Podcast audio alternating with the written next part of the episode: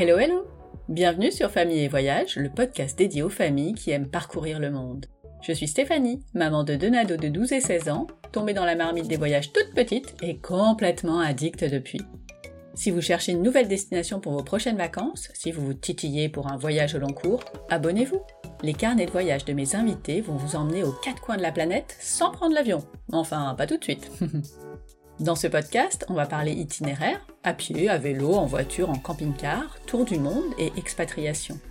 Les parents voyageurs vont vous donner plein d'idées d'activités à faire avec les enfants, leurs bonnes adresses pour goûter les spécialités du coin et, bien sûr, leurs meilleurs ratés. Je vous proposerai également des reportages entre récits, témoignages et interviews, et des formats plus courts, mes top 5 des activités à faire en famille dans une destination, et les galères ton voyage, histoire d'éviter 2-3 trucs un peu chiants sur le moment. Bon allez, ça suffit le blabla, il est temps de passer à ma nouvelle conversation. Alice et Brice sont de grands voyageurs depuis leur rencontre. En 18 ans, ils ont fait pas moins de 22 voyages, sans compter les petites escapades. Le tour du monde, ils y pensaient depuis longtemps, mais il y avait toujours une bonne raison de ne pas partir. Et puis le Covid est passé par là. Cette fois c'est sûr, ils vont partir, et en août 21, c'est le grand départ avec leurs trois enfants. Ambre et Ethel, les jumelles de 5 ans, et Robin, 2 ans. Ils s'envolent pour un an et vont parcourir la Polynésie, les États-Unis, le Mexique, le Guatemala, l'Argentine, les Galapagos et la Colombie.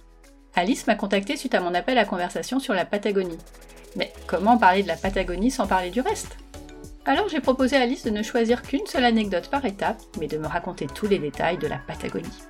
Et évidemment, ça a duré deux heures, donc hop, deux épisodes Allez, c'est parti pour la première partie du carnet de voyage d'Alice en Patagonie et autour du monde. Je vous souhaite une belle écoute. Bonjour Alice. Bonjour Stéphanie. Comment ça va? Très bien, merci. Où est-ce que tu es? Euh, Là, je suis dans ma maison, en région parisienne, dans les Yvelines. Ouais. Avant de partir en Patagonie, parce que c'est euh, tout l'objet de notre conversation, on va remonter un peu le temps. Est-ce que tu peux nous dire à quand remonte ton premier souvenir de voyage? Euh, Oui, alors je pense que mon premier souvenir de voyage, c'était avec ma maman quand j'avais 4 ans et on partait au Canada. Waouh, et vous alliez où exactement au Canada? Alors, je ne saurais même pas te dire parce que en fait, je pense que c'est un souvenir surtout construit par ses récits à elle. J'étais vraiment petite et je me souviens surtout de l'avion parce que c'était la première fois que je prenais l'avion et c'était un énorme avion. Et après, en fait, on allait surtout voir des amis. Donc, on était, on a, on a, on était quand même beaucoup au Québec. Euh, c'était c'était pendant l'été. Euh, mais mais c'est le seul souvenir que j'ai, enfin à part la piscine euh, chez les amis, je, je me souviens pas de grand chose pour être honnête. Et, et donc en fait, je pense que à part ce souvenir de, de premier avion, après c'est plutôt des souvenirs quand j'étais ado et qu'on faisait des, des, petits voyages. Je me souviens notamment d'un voyage en Égypte avec mmh. Oh, magnifique. Oui. Est-ce que tu pourrais nous dire aujourd'hui comment tu définirais la voyageuse que tu es ou que tu es devenue du coup? C'est une question hyper difficile. Et alors, euh, euh, spontanément, je dirais que euh, je suis plutôt une voyageuse boulimique, au sens un peu figuré, enfin plutôt figuré du terme. Je crois qu'en fait, je, je pourrais jamais m'arrêter de voyager. C'est en ça que je dis boulimique. Et à un moment donné, pendant notre voyage, j'ai pensé que c'était fini. J'ai pensé que ah. ça y est, euh, ouais, j'avais eu ma dose, que euh, j'étais fatiguée, que euh, ma conscience écologique allait prendre le dessus sur mon, mon, instinct voyageur. Et puis en fait non. Évidemment non. En fait, c'est revenu. c'est marrant que tu te sois posé la question, qu'à un moment tu te sois dit ça, c'est bon, j'ai ma dose. Enfin, je vais avoir ma dose. Ouais. C'est étonnant. Ce voyage, enfin, c'est un voyage c'est aussi un voyage intérieur incroyable et un voyage de famille incroyable. Et euh, je pense qu'il faut pas du tout se, se, voiler la face. On a vécu euh, des moments absolument extraordinaires, mais on a aussi vécu des moments parfois difficiles, de fatigue, euh, de charge mentale énorme quand on voyage comme ça avec des enfants. Chaque âge a ses inconvénients. petit, il y a beaucoup d'avantages. Il y a aussi l'inconvénient que ça s'arrête jamais. c'est ça. et, euh, et, puis on ajoute à ça un voyage en période Covid euh, qui, je pense, rajoute quand même un certain nombre de contraintes. Et c'est vrai qu'à un moment donné, je me suis sentie fatiguée je pense qu'à un moment, je me suis dit, bon, ça y est, là, c'est bon. Et puis non, en fait. Et puis non, c'est revenu. Mais ça aurait été dommage que ça s'arrête quand même après un si beau voyage. Euh, il y, a, y, a, encore plein d'autres endroits à visiter. Euh, Bien sûr. Et, euh, et à découvrir. mais justement, ce, ce, beau voyage, ce grand voyage, pas ce beau voyage, ce grand voyage, parlons-en. à quel moment vous êtes dit que vous vouliez partir en tour du monde? Alors, je crois qu'on s'est, depuis qu'on se connaît, je crois qu'on s'est toujours dit qu'on voulait partir en tour du monde. Euh, avec Brice, on, ça va faire 18 ans qu'on est ensemble et on a tout de suite voyagé ensemble et toujours. Euh, c'est marrant parce que euh, j'ai fait récemment le, le, compte et la liste et en fait on a fait 23 voyages en 17 ans avant de partir pour ce grand voyage. Ah oui quand même. Ouais. Je parle pas d'escapade, hein, je parle vraiment des voyages. Et donc à, une époque, on en faisait deux par an. Et donc on, on... mais on n'a jamais sauté le pas mais c'était toujours dans notre tête. Et on se disait toujours, on va partir tous les deux en long voyage. On a vraiment failli sauter le pas pour notre voyage de noces. Et en fait, euh, c'était jamais le bon moment. Euh, il y avait euh, un membre de la famille qui allait pas très bien. Il y avait l'un de nous deux qui prenait un nouveau boulot, l'un de nous deux qui avait un enjeu au travail. Et donc, bah, de fil en aiguille, c'était jamais le bon moment. Et puis finalement, pour ce voyage de noces, à la place de partir plusieurs mois, on a juste fait entre guillemets hein, le juste un voyage de six semaines au Japon. Pas mal euh, déjà. Voilà. Ouais, c'était déjà très très bien. Et, et, en fait, après ça, on était parti dans un autre euh, état d'esprit, plutôt d'avoir des enfants et de fonder une famille. Et donc là, on a, on s'est dit, bah en fait non, on, on, partira un jour, mais on partira avec notre famille. Et puis, bah, après est venue la famille. Et puis, il y avait encore toujours des bonnes raisons de pas partir, euh, jusque euh, confinement. Et, euh, et, donc là, on a vrillé c'est-à-dire que euh, a été euh, confinés bah, comme tout le monde euh, avec nos enfants qui étaient tous les trois très petits. Tous les deux, on travaillait en télétravail. On a fait du mieux qu'on pouvait pour gérer tout. Mais à ce moment-là, on s'est dit en fait, là, on a senti que notre vie pouvait nous échapper et que en fait, si on arrivait à se sortir de cette situation de, de la pandémie, c'était là qu'il fallait partir parce que on a senti qu'en fait peut-être qu'on pourrait jamais le faire et que ça dépendait pas que de nous. Et donc en avril 2020, on a dit ok cette fois ce voyage on va le faire. Et donc euh, on a pris la décision en avril 2020 qu'on partirait coûte que coûte à l'été 2021. Et donc vous avez décidé de mettre en place un itinéraire à ce moment-là? Oui, euh, mais en fait oui et non parce que on a dit qu'on allait partir mais on savait pas ce qu'on allait faire. Ok. Donc au départ, on s'est dit on part 18 mois. Et on voulait euh, voyager euh, en Amérique, en Polynésie et en Asie. Tour du et monde. Puis, ouais. Et puis, petit à petit, en réfléchissant, euh, au mois de mai, on s'est dit, en fait, pourquoi un an et demi Est-ce que ça serait pas mieux de découper ce voyage et donc de partir que un an? Donc on s'est dit, d'abord, on va partir que un an, on va faire en moins d'étapes, et puis on repartira à une autre période quand les enfants seront plus grands peut-être, euh, les six autres mois. Et puis après, moi je regardais énormément de blogs euh, euh sur les réseaux aussi. Enfin, je pense que j'étais capable de citer au moins 80% des personnes qui étaient euh, en famille, en long voyage et euh, qui communiquaient, parce qu'il y a tous ceux qui communiquent pas aussi. Et puis à ce moment-là, j'étais de plus en plus attirée par les voyages en véhicule. Donc j'en ai parlé à Brice. Et en fait, je crois que on s'est dit, on est vraiment des backpackers dans la main on, a toujours été backpacker. Et on s'est dit que peut-être avec nos enfants qui étaient quand même petits, parce que quand on a pris la décision, ils avaient un an et quatre ans, on s'est dit, ben, c'est peut-être bien de voyager en véhicule. C'est peut-être plus approprié pour des petits comme les nôtres. Et donc là, on s'est dit, ok, donc on part que un an, on va partir en Amérique et on va partir en véhicule. Et donc, on va faire le tour de l'Amérique du Sud en véhicule. Et il y avait eu un, une autre destination qu'on voulait absolument faire pendant ce voyage-là, c'était emmener nos enfants en Polynésie. Parce qu'on avait déjà eu la chance d'y aller tous les deux. Euh, et Brice avait aussi eu la chance d'y aller avant avec ses parents. Et on voulait absolument les emmener en Polynésie. Et donc on s'était dit, bah, on fera un voyage de euh, 8 mois à peu près, 8-9 mois en Amérique du Sud en véhicule. Après on partira en Polynésie. Et puis sur le chemin du retour, on fera sûrement un arrêt en Amérique centrale. On ne savait pas exactement où, mais euh, et donc on est parti sur cette idée-là. ça c'était en juin 2020. On, on, a vendu notre appartement. Au départ, dans l'idée de, de louer quelque chose en attendant de partir. Et puis après, on a vu quand même que la pandémie, ça a duré un petit peu et que euh, c'était peut-être euh, que peut-être que si on avait dit qu'on partirait coûte que coûte en 2021, peut-être que ça pourrait pas se faire et qu'il fallait quand même peut-être mieux avoir euh, quelque chose plutôt que de louer pour une durée dont on ne maîtrisait pas. Donc, on a acheté une maison et on a emménagé dans cette maison en décembre 2020 et on y a vécu six mois. Après, on l'a mise en location et on est parti, euh, enfin c'était sept mois et on est parti euh, en août 2021. Et donc pour ça, il fallait quand même qu'on ait un véhicule puisque le plan c'était de partir en Amérique du Sud en véhicule. Et en fait, en octobre 2020, le week-end avant le deuxième confinement, j'appelle un peu les mémoires parce qu'on on oublie vite, mais en fait il y a eu un deuxième confinement à l'automne 2020. Et donc la semaine avant le deuxième confinement, on a fait une expédition à Toulouse parce qu'on avait enfin trouvé euh, le véhicule qui nous correspondait parfaitement. Et on est allé chercher un camping-car euh, à Toulouse. Et donc on n'avait jamais, jamais, jamais voyagé euh, en van life de toute notre vie, ni lui ni moi. Et on est, on est allé récupérer ce camping-car, on l'a mis dans un storage. Et en fait, ce qui s'est passé, c'est que bah, on n'a pas pu le, on n'a rien pu faire, on n'a pas pu y retourner parce qu'il y a eu le confinement et qu'après le confinement, c'était un confinement les week-ends début 2021 et donc, en fait, on pouvait rien faire avec ce camping-car qui était en storage.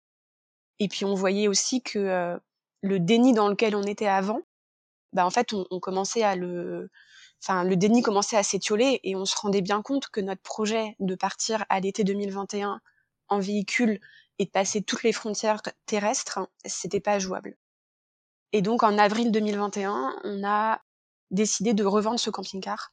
Donc, on l'a revendu et euh, là, on s'est dit bon bah maintenant en fait, on n'a plus de plan. Donc de toute façon, à peu près tous les pays sont fermés à part euh, le Mexique et puis il y avait euh, quelques pays qui ouvraient avec des quarantaines, avec des conditions, etc. Mais c'était quand même très très, ça variait beaucoup.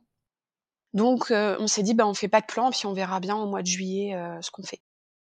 Et au mois de juin, on a sur des groupes Facebook, j'ai vu qu'il y avait un camping-car qui était mis en vente par une famille française qui voyageait au Mexique avec, parce que le Mexique était un des seuls pays ouverts, et qui le mettait en vente et on pouvait le récupérer à partir du mois d'octobre. Nous, on partait au mois d'août. Donc j'en ai parlé à Brice, et puis on, a dit bon bah ok, euh, on prend ce camping-car là, et puis on, sait du coup que euh, il va nous attendre euh, mi-octobre, fin octobre au Mexique, et donc, bah, au moins, on aura ça de validé. Ça permettait d'avoir quand même quelque chose, de se dire, ok, on a quand même un truc coché dans notre euh, dans notre projet. Et puis, ça correspondait à ce qu'on voulait au départ avec euh, le camping-car. Et on s'est dit aussi, bah, le Mexique n'a jamais fermé ses frontières depuis le début. Il y a quand même peu de chances pour qu'il le fasse maintenant. C'est un grand pays, donc même si on est bloqué au Mexique, on pourra faire plein de choses. Et donc, euh, on partait mi-août, on savait que deux mois plus tard, on récupérait le camping-car, on avait un trou de deux mois. Et là, toujours pas d'itinéraire, parce qu'en en fait, on n'était pas capable de le faire. Donc, la seule chose qu'on savait, euh, c'était ce camping-car au mi-octobre.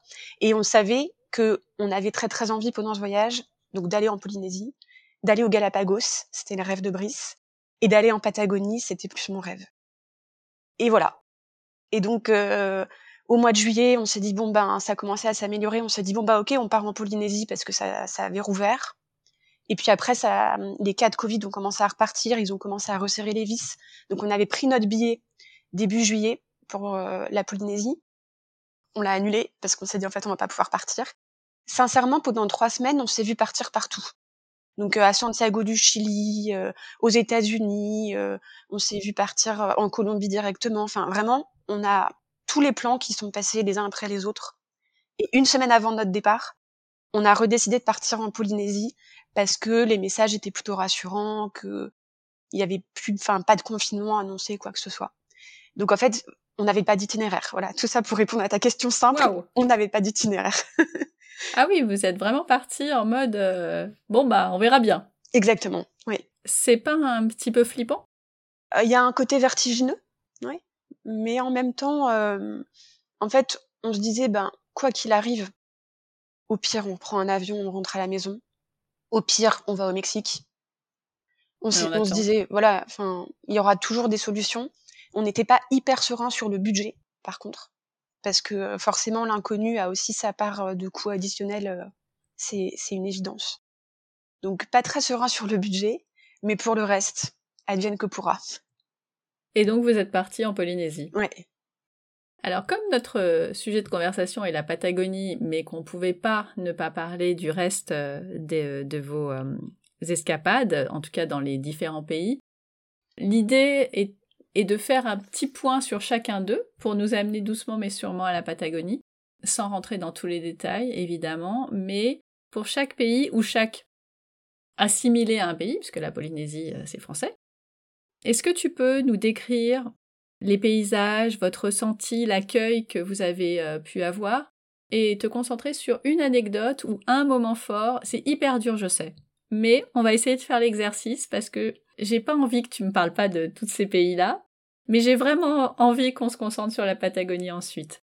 Donc du coup, vous arrivez à Papeete, j'imagine? Oui. Bon, là, c'est quand même l'arrivée, le premier, ça y est, vous y êtes. Vous êtes comment? Euh, Soulagé ça y est, c'est bon. Ouais, on est parti. Ouais, on y est, donc en fait maintenant, euh, voilà, quoi qu'il arrive, euh, on est quelque part et on trouvera toujours une solution. Et, euh, et puis, bah, en plus, Polynésie, donc pour nous, c'était, c'est, on avait, comme je te disais, on y était déjà allé, mmh et, et c'est, pour nous, c'est mythique. C'est un lieu qu'on aime. Enfin, tu vois, on a un bout de notre cœur qui est en, en Polynésie, donc on était vraiment heureux, mais presque à en pleurer en fait quand on est arrivé. Ouais. Et puis on est arrivé en Polynésie, donc je vais, je vais, la règle qu'on s'est donnée est hyper difficile, mais je vais essayer de la respecter. Et donc de pas commencer à en parler parce que je pourrais en parler pendant deux heures, des heures. J'imagine. Mais juste, je pense euh, peut-être la une petite anecdote, c'est que on est arrivé en Polynésie le 18 août et le 19 août, le confinement des îles de la Société a été annoncé. Voilà. Ah ouais, j'avais oublié celui-là. donc, waouh. En fait, pendant la semaine où on avait pris nos billets, on avait essayé d'organiser un voyage euh, vraiment euh, spontané en Polynésie, c'est quasiment impossible à organiser. Et donc là, on l'a fait, mais parce qu'il y avait le contexte spécifique où de toute façon il n'y avait pas de touristes, donc euh, il y avait beaucoup plus de disponibilité partout. Mais là, on était sur place et en fait, tout le plan que j'avais essayé de monter pendant une semaine tombait à l'eau parce que les îles de la société étaient complètement confinées pour au minimum un mois. Ok. Donc en fait, arrivé en Polynésie, on a passé deux jours à tout réorganiser euh, pour les deux prochains mois. Ça c'est ça c'est la première anecdote moins sympa, mais je dirais que ce que je préfère retenir, c'est qu'en fait, aujourd'hui, quand on raconte la Polynésie, on peut dire que nos filles ont appris à nager dans le lagon de Bora Bora. Waouh Et ça, tu vois, en disant, voilà, je, je, je, pose ça là. Euh, en gardant beaucoup d'humilité, mais en me disant que c'est quand même incroyable. Mais bien sûr. C'est dingue quand on y pense. Euh, et ça, en fait, toute leur vie, elles vont garder ça. Et, et d'ailleurs, la Polynésie reste aussi dans leur cœur quelque chose d'incroyable. Euh, c'est qu'elles ont appris à nager euh, à Bora Bora. Mais ouais. Mm. Ouais, il y a pire dans la vie. En fait. ouais, il y a pire. et ça, c'est fait, tu vois. Il y a un côté, euh, ben en fait, c'est des. Moi, je dis souvent, euh, euh, un voyage, on, on, achète, notre, enfin c'est notre vie en fait, c'est nos souvenirs, c'est euh, la façon dont on se construit, euh, qu'on achète en fait dans un dans un voyage. Et ça, ça restera toute notre vie, toute leur vie. Tout à fait. Qu'est-ce que vous avez fait comme itinéraire revu et corrigé du coup sur ces deux mois C'est ça que vous avez passé là-bas? Oui. Alors, comme les îles de la Société, qui sont les îles les plus connues, les plus peuplées, c'est pour ça que seules ces îles-là ont été confinées. Euh, donc elles étaient confinées, donc on est parti tout de suite aux Marquises pour deux semaines. Oh, génial. Ouais. Et après aux Australes pour deux autres semaines.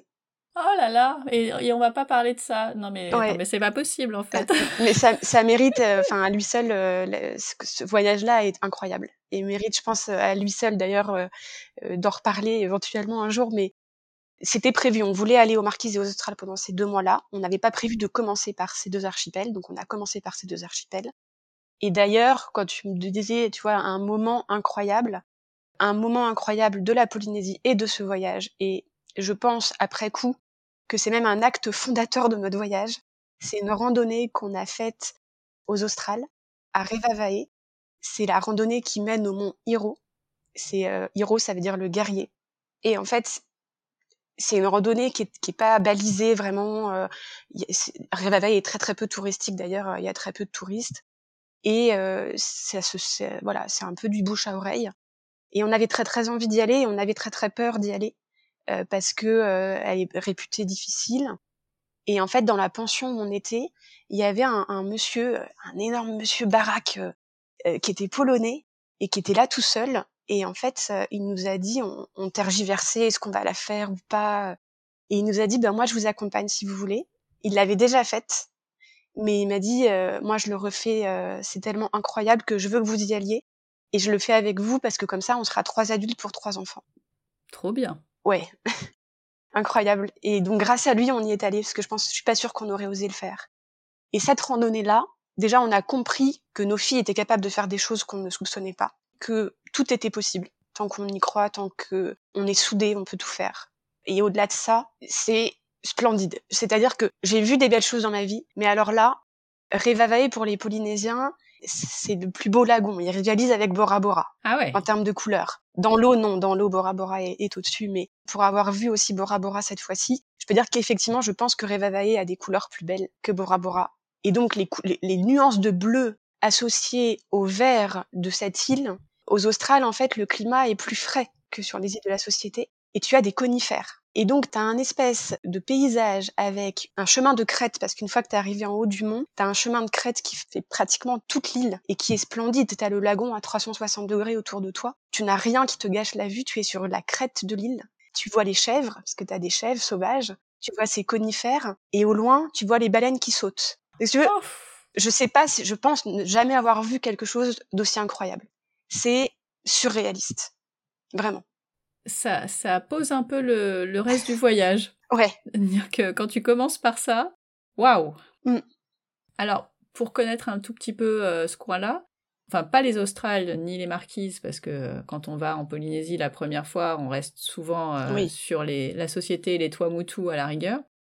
La société, c'est très, euh, il y a du relief. Les Tuamotu pas du tout. Euh, aux Australes et aux Marquises, c'est comment? Alors, je vais commencer par les Marquises. Les Marquises, très gros relief. ce sont des îles d'ailleurs qui n'ont pas de lagon. donc avec un dénivelé très important, très sauvage. C'est pas du tout la, la, carte postale de la Polynésie. D'ailleurs, l'eau n'est pas bleue, elle est plutôt marron. Ah. ouais. Mais aux Marquises, il y a une ambiance de bout du monde mais vraiment beaucoup plus. Déjà en Polynésie, on se sent un peu au bout du monde, de façon générale. Mais alors aux Marquises, c'est quand même trois heures et demie de vol de Tahiti. C'est vraiment perdu, perdu au milieu de rien du tout. Et il y a, il y a, c'est mystique. Je sais pas comment l'expliquer. Enfin, c'est mystique. Donc euh, voilà, et, c'est beaucoup plus de la rando et même, enfin les, plages sont belles, hein, mais très très sauvages. Et alors les Australes, euh, c'est très très euh, varié. Donc euh, en fait, les Australes, c'est un peu un condensé de tout ce que tu peux voir euh, en Polynésie. Il y a quatre îles principales et il y en a une qui est assez plate, qui est donc qui, qui, est pas un atoll hein, loin de là, mais qui commence à se rapprocher un peu de, de la physionomie des atolls avec un, un beau lagon. tu as Revavae, donc ça c'est Tubuai. Après tu as Revavae. Revavae, c'est vraiment les îles de la, les îles de la société, mais avec une végétation un petit peu différente parce qu'il fait plus frais. Et après, il y a Rurutu, qui euh, mon île coup de cœur de, de voilà de Polynésie. Et Rurutu, c'est une île avec euh, beaucoup beaucoup de relief aussi, et un tout petit lagon. Il commence à avoir un lagon, mais il est très très petit. Et puis après, il y a Rimatara, euh, qui est un peu comme Tubuai, qui ressemble euh, plus à un atoll. Donc il y a de tout aux Australes en fait. D'où l'intérêt d'y aller. Ah, les Australes, c'est incroyable. Mm. Mais c'est loin aussi. Enfin, déjà, la Polynésie, c'est loin. Celles-là, elles sont encore plus loin. Donc, euh, quand on n'y va pas longtemps, il faut faire des choix. Oui. D'où l'intérêt d'y aller longtemps. Oui. Donc, la Polynésie, on est allé au-delà de, ce qui était prévu. Mais bon, ça valait le coup. Donc, il n'y a pas de souci. Et euh, je retiens l'idée d'y revenir à un autre moment. Il faut bien partir au bout d'un moment. Donc, vous allez où après?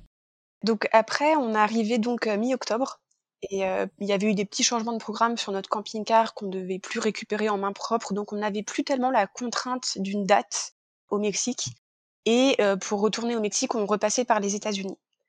Et, euh, et, puis moi, je dis à Brice, écoute, toi, tu as déjà eu la chance de voyager plusieurs fois aux États-Unis, enfin en tout cas sur la côte ouest, parce qu'on a aussi voyagé ensemble, mais plutôt à l'est. aux États-Unis. Et quand même, moi, j'aimerais bien faire deux trois parcs nationaux. On est là. Il faut savoir qu'on était donc en octobre, donc les États-Unis étaient quasiment fermés au tourisme étranger. Et donc on avait un coup de fusil sur des, des locations de camping-car vraiment pas chères. Donc je lui dis, tu vois, regarde, on est là, c'est un peu dommage. Il m'a dit, ok, c'est bon, on y va. Et donc du coup, on a pris notre vol pour Los Angeles. Et de Los Angeles, on, on est allé à Las Vegas. Et là, on a loué un camping-car pour trois semaines. Et donc on a fait un petit tour des parcs, magnifique. Après moi, les États, enfin les États-Unis, on, adore les paysages, on aime beaucoup moins la culture des États-Unis, c'est moins de trucs. Donc j'ai trouvé, on a fait des, les grands parcs nationaux les plus connus en boucle depuis Las Vegas. C'était absolument magnifique, vraiment magnifique. mais moi, c'est pas mon coup de cœur. Ok. Est-ce qu'il y a quand même un truc, une anecdote, un moment en famille Oui, oui, il y en a, évidemment, il y en a énormément. Mais je pense que ce que je retiens le plus, c'est quand même encore aujourd'hui, quand on demande à l'une de nos filles, à Ethel, ce qu'elle a le plus aimé dans le voyage, sa réponse, c'est la ville où il y a les spectacles. donc c'est Las Vegas. ah oui. Voilà. Et donc tu te dis, ok, tout ça pour ça. Donc en fait, fais ce voyage-là, et ta fille à la fin te dit, moi, ce que je retiens le plus, c'est Las Vegas. c'est pas commun, mais oui. Ouais. Et euh, il y a ça, et puis un super moment, euh, c'est Halloween, parce que du coup on y était pendant Halloween. Ah génial. Et euh, ouais, et on a fêté Halloween dans un petit village western d'Arizona euh, qui s'appelle Hotman. Et c'était c'était top de faire Halloween aux États-Unis. Bah oui. Et puis euh, c'était un environnement un peu spécial. Euh, là, on était quand même au fin fond de l'Arizona avec avec enfin tu vois une population qui qui pense vraiment pas du tout comme nous sur beaucoup de choses euh, liées au Covid, euh, liées à la situation politique des États-Unis, enfin beaucoup beaucoup de racisme mais mais ça a été un peu violent. Mais du coup, on était euh, dans, dans ce, on a passé cette Halloween un peu dans l'Amérique, euh, j'aime pas le terme, mais profonde, et ça reste un très très bon souvenir. Super. Mm. Donc après, ça y est, c'est le Mexique. Après, c'est le Mexique, ouais. Alors? Quatre mois. Quatre mois en camping-car, ouais. Waouh. Alors pourquoi si long? Parce que un tour du monde d'un an, ça passe vite, mine de rien, et rester quatre mois au même endroit, enfin au même endroit, c'est très grand le Mexique, mais mm. dans le même pays, c'est pas commun. Eh ben, euh, je pense qu'il y a plein de choses. On avait vu quand même beaucoup de, de blogs, de comptes de, de voyageurs en véhicule au Mexique.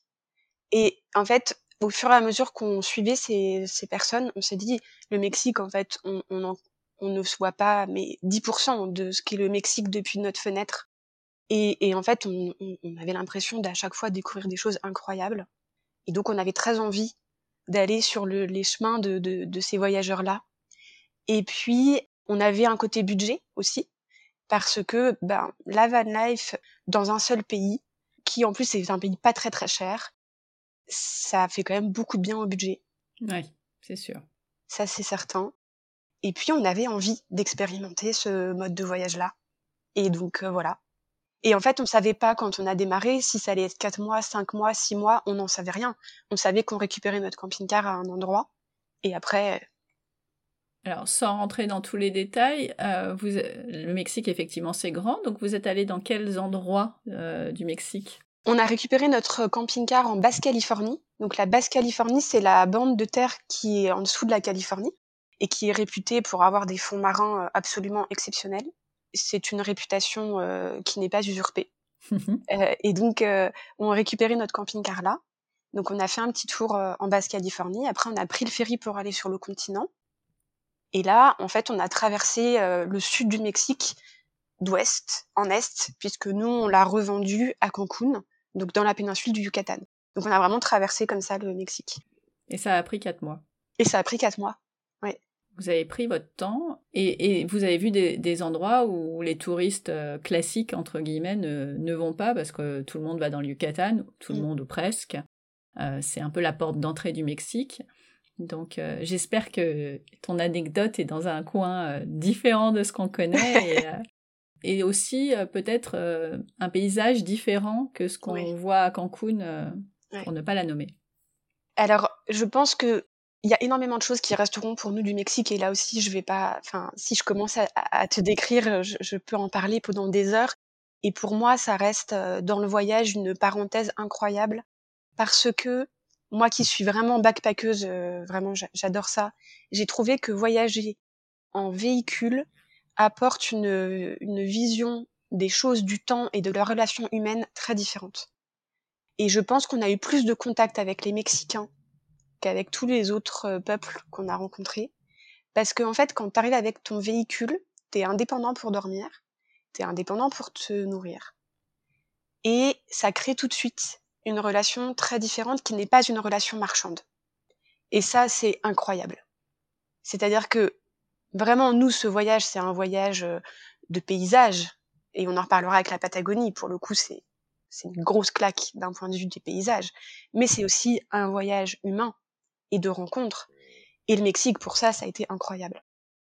Et, euh, et donc, euh, des anecdotes, j'en ai plein. Mais je pense que je pense, si j'ai envie de garder une seule chose, si je dois dire une seule chose du Mexique, c'est peut-être ce qu'on perçoit moins quand on pense au Mexique, c'est la faune et, euh, et surtout la faune marine.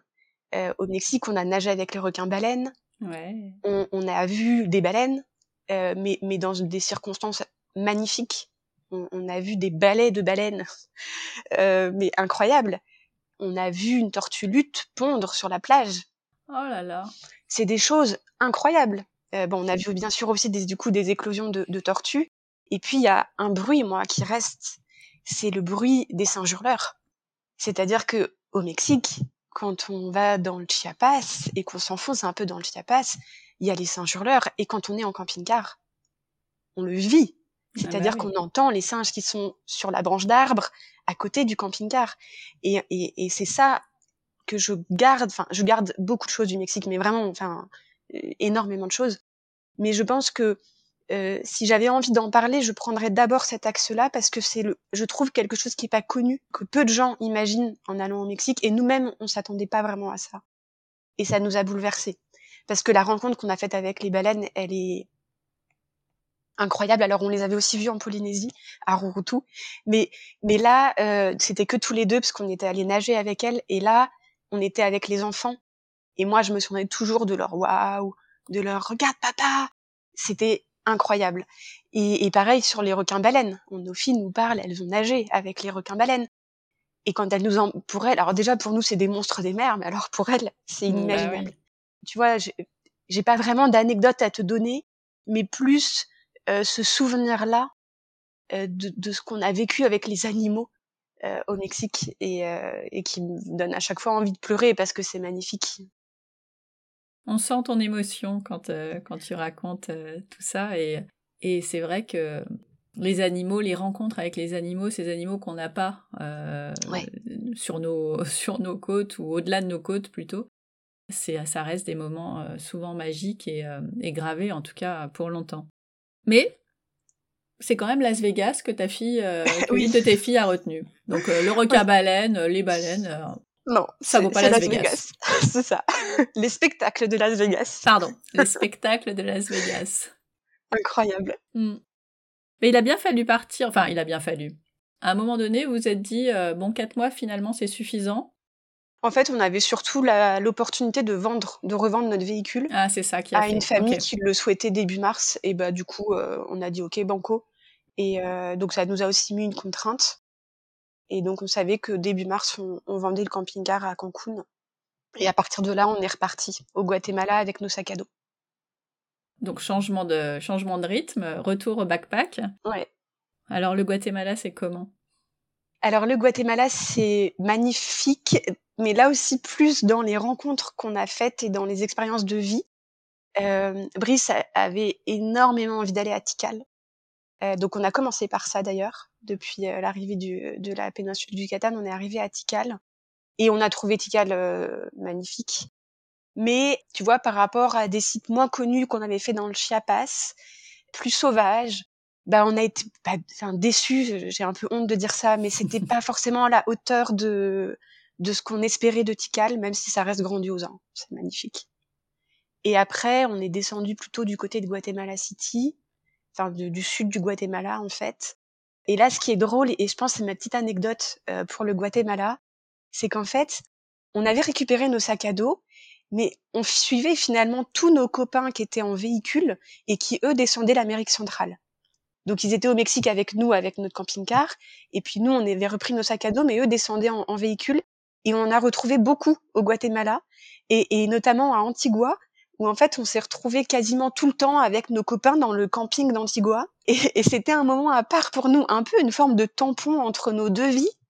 Euh, et, et, vraiment pour moi c'était euh, c'est ce côté euh, où on était euh, nous avec nos sacs à dos mais qu'on suivait nos copains qui étaient en, en camping-car et on a même été faire euh, l'ascension de la Catenango avec une famille qui sont maintenant nos amis et tu vois depuis Antigua ils nous ont pris dans leur camping-car pour nous emmener au point de rencontre de la Catenango voilà c'est des choses comme ça et quand tu te remets dans le contexte, tu te dis, mais en fait, ce qu'on a vécu, c'est c'est surréaliste. C'est-à-dire que, tu vois, à quel moment euh, on se dit, bah voilà, on, ils avaient aussi trois enfants, donc on se retrouve à 10 dans ce camping-car wow. euh, pour aller rejoindre euh, la famille qui nous hébergeait avant de faire l'ascension de la Catenango.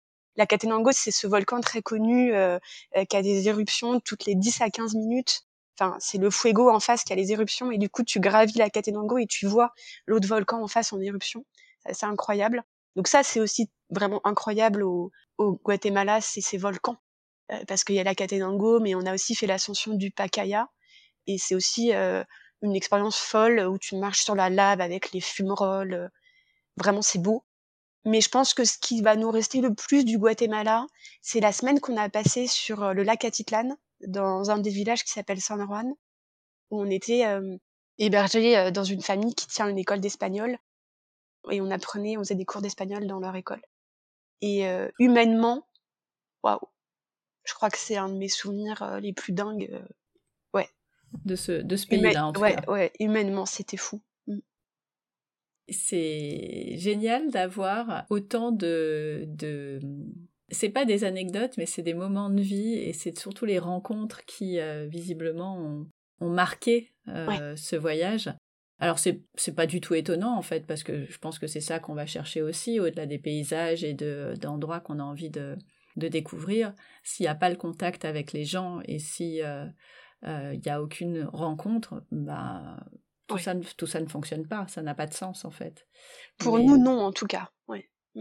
Je pense que, enfin, j'en sais rien puisque je l'ai pas vécu, mais je me dis que dans un tour du monde, si t'as pas cette notion-là de rencontre et d'aller vers l'autre, en tout cas régulièrement, et une envie profonde d'aller vers l'autre dans chacun de ces pays, bah en fait, tu passes à côté de, de ton tour du monde.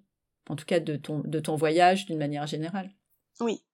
Mais ça, c'est ma propre réflexion, on s'en fiche un peu. J'ai la même conviction. mais, euh, oui, oui, j'ai la même conviction. Donc, au bout d'un mois, le Guatemala euh, terminé. Oui. Vous allez où? Alors, en théorie, on va au Chili. On va au Chili pour la Patagonie. Mhm. On était là, on était euh, fin mars. Et, euh, et donc, euh, on est sur l'hémisphère sud, les saisons sont inversées. Et donc là, on commençait à rentrer dans l'automne pour la Patagonie. Donc, il était quand même largement temps d'y aller. Et donc, on, on, on y allait par le Chili pour une question de prix de billets d'avion. Parce que les billets d'avion pour l'Argentine étaient mais incroyablement chers. Mais quatre fois plus chers que pour le, le Chili, que pour euh, Santiago. Donc, on avait pris un billet pour Santiago. Ça avait quand même euh, été euh, quelque chose de compliqué parce que euh, le Chili, c'est un des pays qui imposait le plus de règles Covid. Donc nous, au Guatemala, on avait dû se faire euh, vacciner d'une troisième dose pour pouvoir rentrer au Chili. On avait dû faire une demande de passe spécifique qu'il faut demander au gouvernement chilien. Donc ils doivent valider tout. Et on avait de la chance parce que le Chili a imposé la vaccination pour tous les enfants à partir de 6 ans. Mais comme aucun de nos enfants n'avait 6 ans, on passait euh, dans les mailles du filet. Donc on s'est dit, chouette, chouette, chouette, on va pouvoir aller au Chili. Il y a personne parce que les règles sont hyper euh, contraignantes. Et donc on arrivait à Santiago, on avait presque déjà pris notre billet d'avion pour euh, Punta Arenas, donc pour la Patagonie chilienne. Donc nous voilà à Guatemala City. On se réveille à 1h du matin pour notre vol pour Santiago via Panama City. Et euh, moi, j'avais bien reçu mon pass chilien la veille. On avait envoyé les- nos deux passes avec Brice en même temps. Il n'avait pas encore reçu le sien. On s'est dit, bah, c'est l'histoire de quelques heures. Et puis, on avait une escale un peu longue au Panama, donc on s'est dit, le temps que euh, l'escale se fasse, ça sera OK. Donc, on arrive à 2h30 ou 3h du matin à l'aéroport à Guatemala City. Et là, refus d'embarquer. parce que Brice n'avait pas son passe chilien. Et donc je leur explique, bah oui, mais là on va d'abord au Panama, on a une escale longue, moi j'ai reçu le mien, donc il va, recevoir, le sien. Il voulait rien savoir. Donc en fait, euh, le, monsieur là, le responsable de la compagnie à Guatemala City, il a même appelé Santiago, euh, l'escale à Santiago, qui lui a dit non, en fait euh, c'est mort, il ne monte pas dans l'avion. Et donc là, un peu patatras. À un moment, on a cru qu'on allait perdre les billets d'avion. Et donc je lui ai dit, mais en fait, on fait quoi? Et là, il nous dit, ben écoutez, la, la, seule chose que je peux vous proposer, c'est euh, de vous repositionner sur un vol de votre choix, n'importe quelle destination, mais pas le Chili. Euh, mais euh, voilà, voilà les vols qu'on a là dans les 48, 72 prochaines heures. Donc vous en choisissez un et je vous mets dessus. Et déjà c'était incroyable parce que nous on s'attendait à avoir perdu. Ouais, c'était quand même sympa. On était quand même un peu responsable. Hein. Et donc, bah, du coup, comme on avait quand même toujours en tête nous notre Patagonie, bah, j'ai dit, bah, ok, Buenos Aires. Il y avait Buenos Aires euh, deux jours plus tard. Donc, on lui a dit Buenos Aires, il a dit, ok. Et donc, alors que les billets coûtaient quatre fois plus cher pour Buenos Aires, on a embarqué avec nos billets pour Santiago pour Buenos Aires. Deux jours plus tard. Ouais. Deux jours plus tard, mais on est quand même parti. Et donc, on est arrivé euh, fin mars à Buenos Aires. Et là, on avait en tête euh, d'aller en Patagonie, toujours. Donc, la Patagonie, c'est plutôt le, c'est une zone qui est au sud euh, du Chili et de l'Argentine, donc à cheval sur les deux pays. À peu près, euh, pour, pour ceux qui connaissent un peu en termes de géographie, au niveau du Chili, du Chili c'est à peu près au niveau de l'île de Chiloé. Et puis euh, finalement, du côté argentin, ça commence assez vite en dessous de Buenos Aires. Généralement, on dit vers la péninsule de, de mais nous, comme on était plutôt ce qu'on appelle en fin de saison, on voulait pas aller sur la péninsule de Valdés. La péninsule de Valdés, dans la Patagonie, elle est réputée pour avoir beaucoup beaucoup d'animaux. Euh, des, des manchots, des pingouins, enfin je sais pas exactement entre les manchots et les pingouins, mais voilà. euh, et puis euh, des baleines aussi, il y a des orques, enfin bon, c'est vraiment... Euh, mais on, voyait qu'on était quand même en fin de saison, qu'on avait peu de chances de voir des animaux. Donc on s'est dit on va directement aller euh, du côté de El Calafate, du Perito Moreno, qui est quand même un des symboles de la Patagonie et qu'on voulait absolument voir. Et puis, quand on était à Buenos Aires, on est quand même resté trois, quatre jours. Moi, je communiquais beaucoup à l'époque où on se connaissait pas personnellement, mais je communiquais beaucoup avec Delphine, euh, qui a aussi un compte Instagram qui s'appelle 4 euh, en backpack. Et euh, ils étaient à Ushuaia quand on était à Buenos Aires. Et en fait, j'avais, nous, on voulait presque pas y aller à Ushuaia. On trouvait que c'était un peu surfait. Il paraît que c'est très cher. Et elle nous dit, écoute, là, on est à Ushuaia quand même, c'est assez dingue.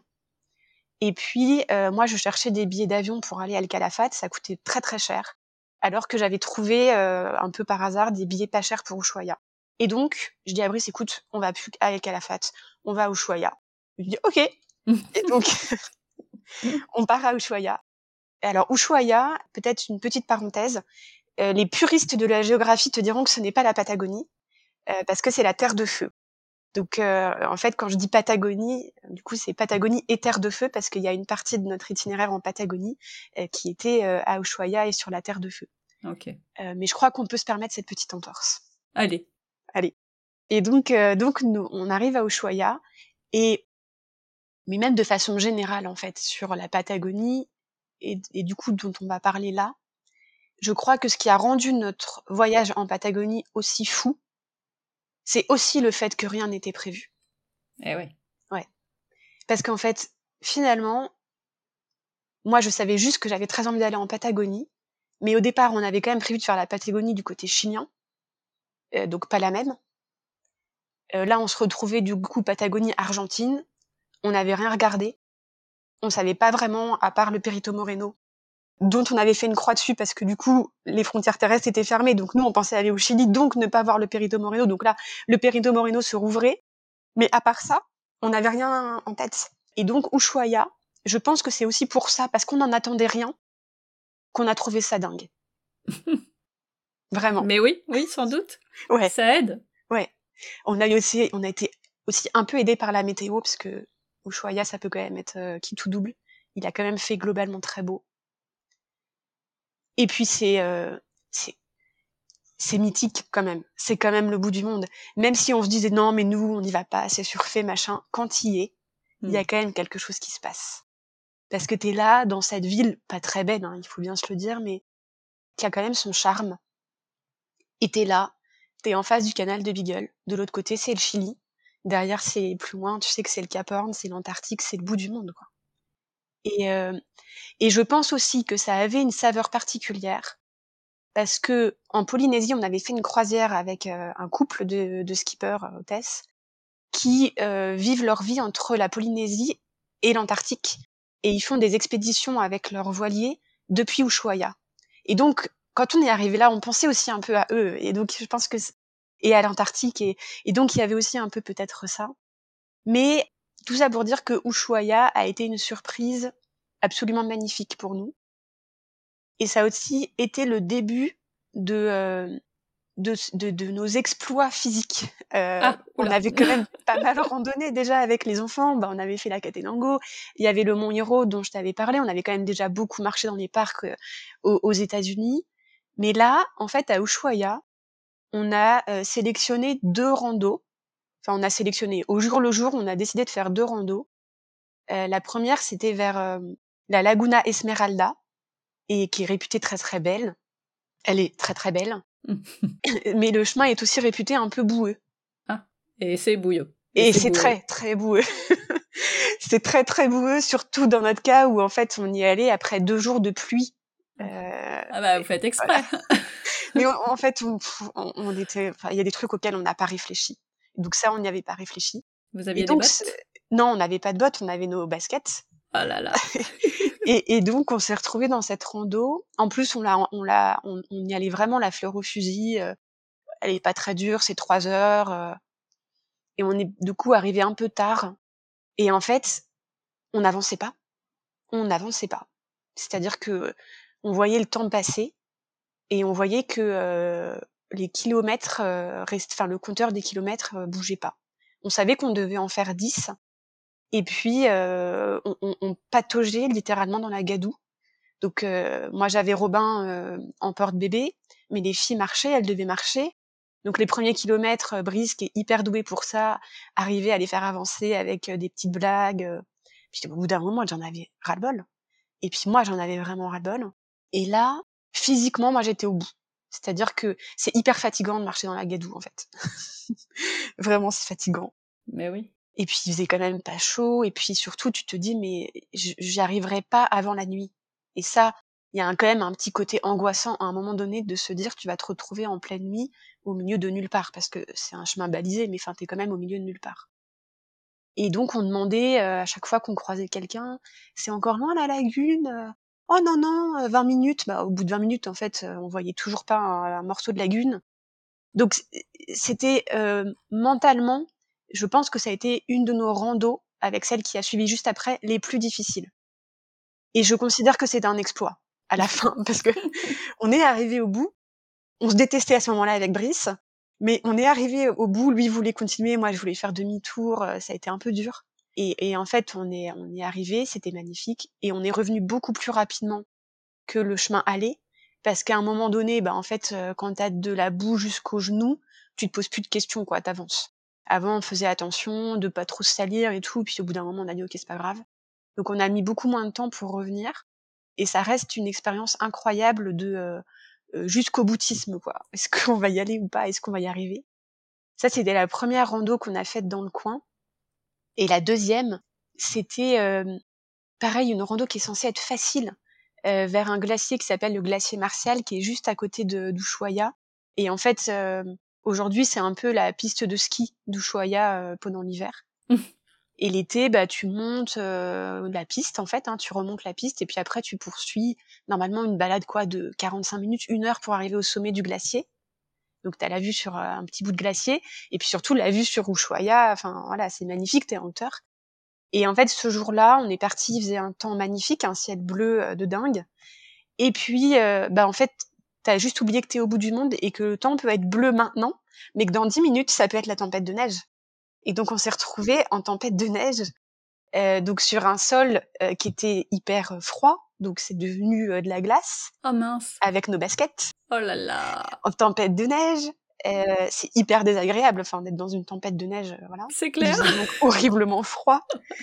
Et puis, on a quand même continué parce que là aussi, mais c'est mon mari, c'est Brice. Lui, euh, en fait, il n'arrête pas, c'est un compétiteur, donc il y va. Moi, j'aurais fait demi-tour 15 fois, mais lui, non. Et donc, on y va, on y va, on y va. On arrive tout en haut. Les enfants n'en pouvaient plus. Mais là, on les, vraiment, les filles n'en pouvaient plus. Robin était dans mon dos, il avait froid, il en avait marre. Oh, chouchou. ouais, il y avait évidemment aucune vue. Hein. On était dans la purée de poids là-haut. Et donc on se dit, bah maintenant qu'on est arrivé en haut, on va redescendre. Et puis, euh, et là, Brice, le, soleil, le, soleil revient. Et ben on remonte. Non, on n'a pas été jusque là. Mais là, Brice dit, ah bah quand même, euh, je vais prendre le temps de faire une vue avec le drone parce qu'on l'avait pas fait parce que c'était la tempête. Et donc il sort le drone et euh, et là, il était avec les filles. Moi, j'étais un tout petit peu plus loin avec Robin. Il m'avait juste fait un signe de l'attente, donc je vois qu'il sort le drone, machin. Et les filles, en fait, n'en pouvaient plus. Et je crois qu'ils n'avaient pas mesuré qu'elles n'en pouvaient plus. Donc, en fait, elles ont été horribles. Elles, ah, papa, on descend, papa, on descend, papa, on descend. Et puis, donc, forcément, sortir un drone quand t'es pas dans des conditions sereines, ça se passe pas bien. Bah non. Donc, ça s'est pas bien passé. Donc, le drone s'est craché dans la neige. Mais non. Et, euh, et donc, euh, Brice est descendu, il m'a dit, bon, écoute, j'ai perdu le drone. Oh. Là, ce que je vais faire, c'est que je prends Robin, je descends avec les trois enfants, il m'a donné la télécommande, il m'a dit, toi, tu restes et tu le cherches, il est quelque part dans la neige. Oh. Je fais, euh, t'es sûr là Il me dit, mais oui, oui, je suis sûr qu'on peut le retrouver. Regarde, il fait des, il y a des, il y a un signal et tout, tu vas le retrouver. Ok, bon, c'était quand même, ça m'embêtait de laisser le drone là. C'est quand même un petit investissement. Et puis surtout, il restait encore beaucoup du voyage à filmer. J'ai dit, ok, j'essaye. Donc, il descend avec les enfants. Et moi, j'ai passé une demi-heure à marcher avec mes baskets dans 30 ah cm de poudreuse à chercher le drone que évidemment je n'ai jamais retrouvé. Ah mais non, je pensais qu'il y avait euh, non, happy end. Pas c'est pas le happy end. et donc euh, donc je redescends. Et donc je dis bah écoute le drone là en fait il va rester ici parce que je l'ai pas retrouvé, c'était pas possible. Ah, bah, au bout d'un moment, j'avais plus de batterie, donc j'avais plus les sons, les signaux, etc. c'était fini. Et donc, on a commencé la Patagonie comme ça, avec ces deux randos, l'une complètement, enfin les jambes jusque avec de la boue jusqu'aux genoux, et l'autre dans un chaos total avec le drone qui est donc resté sur la montagne à Ushuaia. Et, et là, on s'est dit, ok, donc en fait, peut-être qu'on s'est un peu surestimé quand même. Tu vois, peut-être que faut qu'on y aille un peu plus doucement, peut-être que on, va, on veut en faire trop. Voilà, on se remet quand même pas mal en question sur euh, notre capacité à, faire ces randos euh, et, et, et, le faire avec les enfants. Et puis surtout, on se dit en fait, on a juste oublié de prendre en compte un facteur qui s'appelle météo et que euh, en Patagonie, la météo, elle peut aussi changer en, en 5-10 minutes. Donc ça peut quand même être aussi dangereux parce que et ça c'est bien fini, mais enfin, on aurait pu glisser 15 000 fois sur ce chemin, quoi. Voilà. Mmh. Donc, euh, donc quand même, euh, bon, on se dit, euh, ok, on, on, va, on va un peu euh, se calmer. et puis à Ushuaia, il y a aussi une autre expérience de dingue, hein, et qui mmh restera, euh, je pense, le meilleur souvenir des enfants. Et pour nous, pas loin du meilleur souvenir. Mais non, aussi parce Las Vegas, on t'a dit, c'est Las Vegas, les spectacles ah oui. Las Vegas. Alors du coup, le meilleur souvenir de Patagonie. C'est ça. euh, on a fait une petite croisière dans le canal de Beagle. Et euh, le canal de Beagle, c'est donc le canal euh, qui sépare finalement l'Argentine et le Chili. Hein. D'un côté, t'as l'Argentine, de l'autre, t'as le Chili. Et là, on a pris un bateau l'après-midi et en trois heures de temps, on a vu des dauphins, mais un banc de dauphins incroyable qu'on avait raté partout, alors que à 10 000 endroits où on était, on aurait pu voir des dauphins, mais on les a pas vus. Là, il y avait des dauphins de partout. Et il y avait des baleines de partout. C'est incroyable. C'est-à-dire que on avait le bateau et on voyait des souffles partout. Enfin, oh là là. Non, plutôt en exagération, mais je pense qu'on a vu au moins une dizaine de souffles. Bah, déjà euh, des baleines, euh, des, tu vois, le dos des baleines, les queues, euh, et ce qui est incroyable, c'est quand tu remets ça là où tu es, c'est-à-dire que tu n'es pas en pleine mer, tu es dans le canal de Beagle, que tu vois la terre. À droite, t'as le Chili, à gauche, t'as l'Argentine. Et là, t'as les baleines au milieu. Ah. Et c'est large, je sais même pas quelle est la largeur de ce canal, mais c'est large, mais enfin, c'est vraiment, tu sens que t'es pas en pleine mer. Et puis, il y avait aussi les lions de mer, et puis il y a l'île où il y avait les pingouins. Et donc, en trois heures de temps, sur ce bateau, on a vu euh, les lions de mer, les dauphins, une dizaine de baleines, les pingouins. C'est juste incroyable. Oh là là. C'est Hmm. c'est fou. Ouais. Mais ça C'est vaut pas les spectacles de Las Vegas, non, c'est un running gag maintenant. Ouais, c'est le running gag du voyage.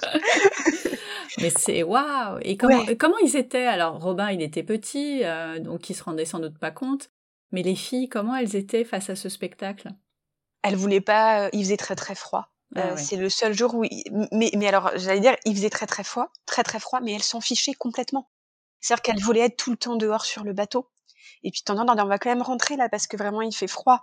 Et donc, on rentrait un petit peu, on arrivait à les canaliser, et puis elle voulait tout de suite repartir. Elles étaient survoltées, nos filles. euh, Ah, C'est incroyable pour elles, incroyable. Pour, pour Et Robin aussi, aussi, d'ailleurs, hein. Robin, enfin oui, même pour nous. Hein, euh, Mm. Là, on est des grands enfants hein, dans ce genre de, de situation. Et puis Robin aussi, il, il- là, il- on était, euh, on était presque au mois de mai. Il allait bientôt fêter ses trois ans, donc un peu plus grand. Il, a adoré. Il montrait du doigt et les baleines et euh, les dauphins, euh. les pingouins peut-être un petit peu moins parce qu'ils étaient peut-être un petit peu plus loin pour lui. Mais euh, oui, incroyable. Les, les enfants euh, n'ont pas de cesse. Donc ils étaient euh, dans l'euphorie la plus totale pendant toute cette croisière. Et c'est et c'est magnifique. C'est-à-dire que dans ces moments-là, tu, tu, tu sais vraiment pourquoi tu es là. C'est-à-dire Mhm. que oui, tu as des randos un peu difficiles, un peu. mais mais il y a ça. Et waouh, c'est c'est marrant parce que enfin, j'avais vraiment, euh, j'avais entendu beaucoup de choses sur Ushuaia. Moi, je te l'ai dit, je je suis énormément de, de personnes, je suivais énormément de personnes qui voyagent. Et, euh, et j'avais rêvé de la Patagonie, mais à aucun moment j'avais entendu ni compris qu'en fait, à cette période de l'année, euh, dans le canal de Beagle, tu voyais des baleines. Mhm. Et, et donc, la surprise était totale. Enfin, peut-être deux jours avant, on a compris que potentiellement on pouvait voir des baleines ici. Et nous, qui avions déjà vécu deux expériences mais incroyables avec les baleines en Polynésie et au Mexique, les revoir là, c'était tellement inespéré et inattendu que c'était magnifique. Et puis il y avait une forme de fil rouge. C'est-à-dire que pour, du coup, pour les enfants, les baleines, c'est, c'était un peu le, d'ailleurs, c'est encore un peu le fil rouge de ce voyage, du coup. Et donc de les revoir là, ça a créé quelque chose d'encore plus fort. Et donc voilà pour Ushuaia. Mais c'est déjà beaucoup, en fait. Émotionnellement, euh, oui, c'était fou.